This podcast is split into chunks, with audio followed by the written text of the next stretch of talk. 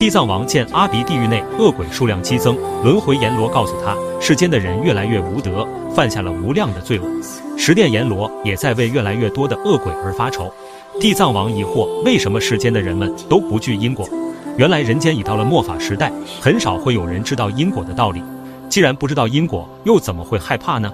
佛陀用亿万分身度化六道众生，而地藏王只知道在地狱度化众生，他为忘记度化人世间的众生而内疚不已。地藏王入定后发愿，也用分身去度化众生。这边喝酒边布施钱财的李白，给了地藏王两个素包子。地藏王称赞李白，虽然只是舍了两个素包子，但已种下了无边无际的福德。第二天，地藏王看李白一直未起床，把脉之后，发现李白因为常年饮酒，加上心情惆怅，情况非常糟糕。地藏王给李白喂完药后，李白疑惑：三餐都吃不饱的地藏王，怎么有钱给自己买药呢？